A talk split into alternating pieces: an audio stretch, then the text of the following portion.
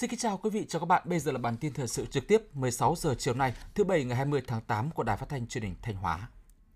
Thưa quý vị và các bạn, sáng nay 20 tháng 8 tại Hà Nội, Thủ tướng Chính phủ Phạm Minh Chính chủ trì hội nghị trực tuyến toàn quốc phát triển thị trường lao động linh hoạt hiện đại, bền vững và hội nhập. Dự hội nghị tại điểm cầu tỉnh Thanh Hóa có đồng chí Đỗ Minh Tuấn, Phó Bí thư tỉnh ủy, Chủ tịch Ủy ban dân tỉnh, đại diện các sở ngành liên quan. Phát biểu tại hội nghị, Thủ tướng Chính phủ Phạm Minh Chính khẳng định, hội nghị hôm nay có phần hoàn thiện thể chế kinh tế thị trường định hướng xã hội chủ nghĩa, có phần thúc đẩy phục hồi nhanh và phát triển bền vững. Thủ tướng Chính phủ đã nêu rõ 9 nhóm giải pháp lớn để phát triển thị trường lao động đúng hướng, linh hoạt, hiện đại, hiệu quả bền vững hội nhập. Thủ tướng Chính phủ yêu cầu sau hội nghị này, Bộ Lao động Thương binh và Xã hội chủ trì phối hợp với các bộ ban ngành, với các địa phương, các hiệp hội doanh nghiệp và tổ chức tiếp thu đầy đủ nghiêm túc các ý kiến của các đại biểu dự hội nghị, nghiên cứu tham mưu sớm trình Chính phủ Thủ tướng Chính phủ ban hành văn bản chỉ đạo về tập trung nguồn lực phát triển thị trường lao động đúng hướng linh hoạt hiện đại, hiệu quả bền vững và hội nhập. Sáng nay, Thành ủy thành phố Thanh Hóa đã tổ chức lớp bồi dưỡng cập nhật kiến thức một số vấn đề lý luận và thực tiễn về chủ nghĩa xã hội và con đường đi lên chủ nghĩa xã hội ở Việt Nam của Tổng Bí thư Nguyễn Phú Trọng cho cán bộ chủ chốt mở rộng toàn thành phố. Phát biểu tại lớp bồi dưỡng cập nhật kiến thức, đồng chí Bí thư Thành ủy Thanh Hóa Lê Anh Xuân đề nghị trên cơ sở tiếp thu kiến thức được truyền đạt tại hội nghị, các đồng chí cán bộ chủ chốt của thành phố với tinh thần trách nhiệm, cương vị được giao cần nghiên cứu kỹ lưỡng tài liệu vận dụng linh hoạt sáng tạo vào thực tiễn công tác tại địa phương, cơ quan đơn vị nhằm triển khai có hiệu quả các kế hoạch, nhiệm vụ chính trị đã đề ra. Để kiện toàn chức vụ Giám đốc Sở Tài nguyên và Môi trường, xét đề nghị của Ban tổ chức tỉnh ủy tại tờ trình số 917 ngày 15 tháng 8 năm 2022 Tại phiên họp ngày 17 tháng 8 năm 2022, Ban Thường vụ tỉnh ủy thống nhất chủ trương giao Ban tổ chức tỉnh ủy chủ trì phối hợp với các đơn vị có liên quan tiến hành quy trình nhân sự trình Ban Thường vụ tỉnh ủy xem xét, điều động ông Lê Sĩ Nghiêm thôi tham gia Ban chấp hành Ban Thường vụ, thôi giữ chức Phó Bí thư huyện ủy Hoàng Hóa nhiệm kỳ 2020-2025, thôi giữ chức Chủ tịch Ủy ban dân huyện Hoàng Hóa nhiệm kỳ 2021-2026 để bổ nhiệm giữ chức Giám đốc Sở Tài nguyên và Môi trường tỉnh Thanh Hóa. Theo thông tin từ tỉnh đoàn Thanh Hóa đến ngày 15 tháng 8, đã có 35 trên 35 đơn vị huyện thị thành đoàn và đoàn trực thuộc hoàn thành đại hội đoàn nhiệm kỳ 2022-2027,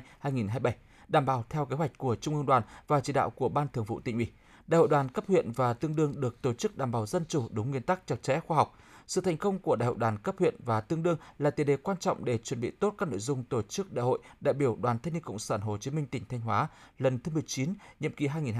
2022-2027, dự kiến sẽ được tổ chức vào cuối tháng 9 tới. Chủ tịch Ủy ban dân tỉnh Thanh Hóa vừa ban hành quyết định phê duyệt phân bổ vốn sự nghiệp năm 2022 của chương trình mục tiêu quốc gia phát triển kinh tế xã hội vùng đồng bào dân tộc thiểu số và miền núi giai đoạn 2021-2030. Năm 2022, tỉnh Thanh Hóa được Trung ương giao trên 156 tỷ đồng thực hiện 10 dự án phát triển kinh tế xã hội vùng đồng bào dân tộc thiểu số và miền núi. Trong đó, dự án phát triển giáo dục, đào tạo, nâng cao chất lượng nguồn nhân lực được phân bổ kinh phí cao nhất trên 62,5 tỷ đồng.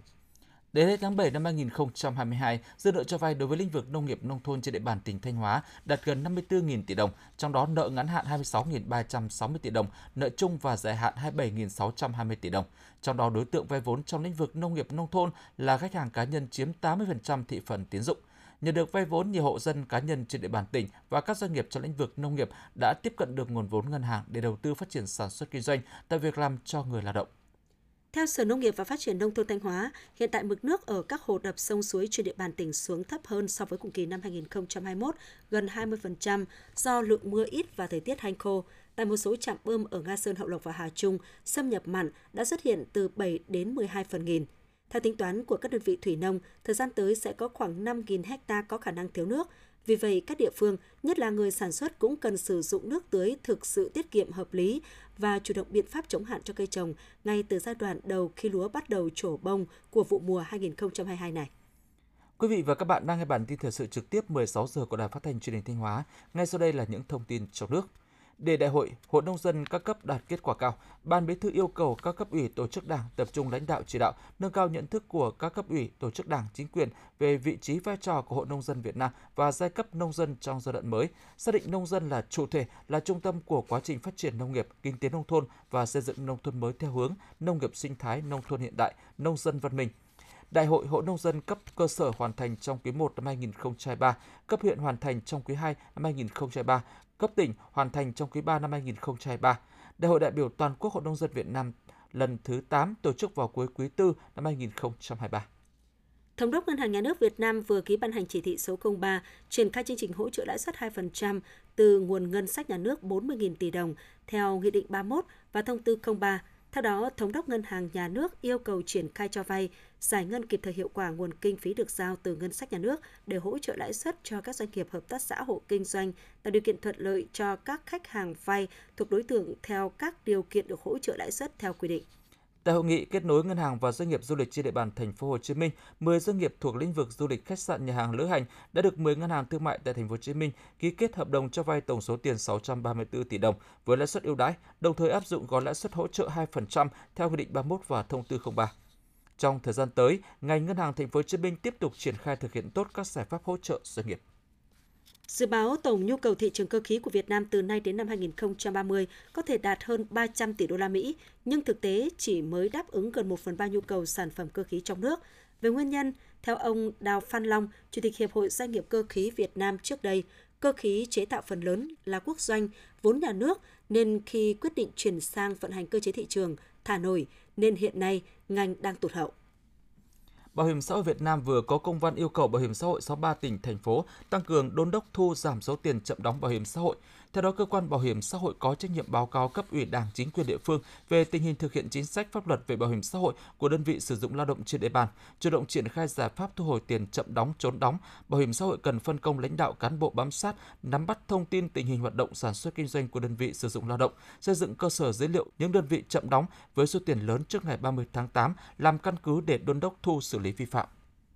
Tính đến ngày 18 tháng 8, Bảo hiểm xã hội thành phố Hồ Chí Minh đã chi gần 266 tỷ đồng cho 95,3 nghìn lao động, khoản tiền mặt hỗ trợ trực tiếp cho người lao động từ 1,8 triệu đồng đến 3,3 triệu đồng. Thời gian tới, Bảo hiểm xã hội thành phố Hồ Chí Minh tiếp tục ra soát lại những trường hợp người lao động đủ điều kiện hưởng đã nộp hồ sơ đúng thời hạn nhưng do kê khai sai thông tin, không liên lạc được và vì lý do chưa nhận được tiền hỗ trợ, đơn vị cố gắng giải quyết xong trước ngày 25 tháng 8 năm 2022, sớm hơn so với thời gian quy định là ngày 10 tháng 9 năm 2022 tại nghị quyết của Ủy ban Thường vụ Quốc hội.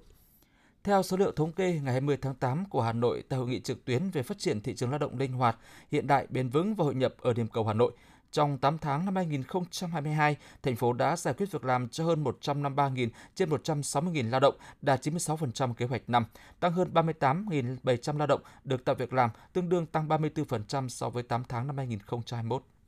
Theo số liệu của Bộ Giáo dục và Đào tạo, Bộ đã phân bổ gần 300.000 trên 600.000 máy tính từ nguồn xã hội hóa cho các địa phương. Hiện việc này đang triển khai thực hiện. Chương trình Sóng và máy tính cho em được Thủ tướng Chính phủ phát động ngày 12 tháng 9 năm 2021 Mục đích của chương trình Sóng và máy tính cho em là để huy động mọi nguồn lực của xã hội, để trang bị máy tính bảng cho 100% học sinh sinh viên thuộc hộ nghèo và hộ cận nghèo trên toàn quốc để học trực tuyến và phát triển xã hội số. Một triệu máy của giai đoạn 1 huy động trong năm 2021 được ưu tiên cho các địa phương thực hiện giãn cách do dịch COVID-19.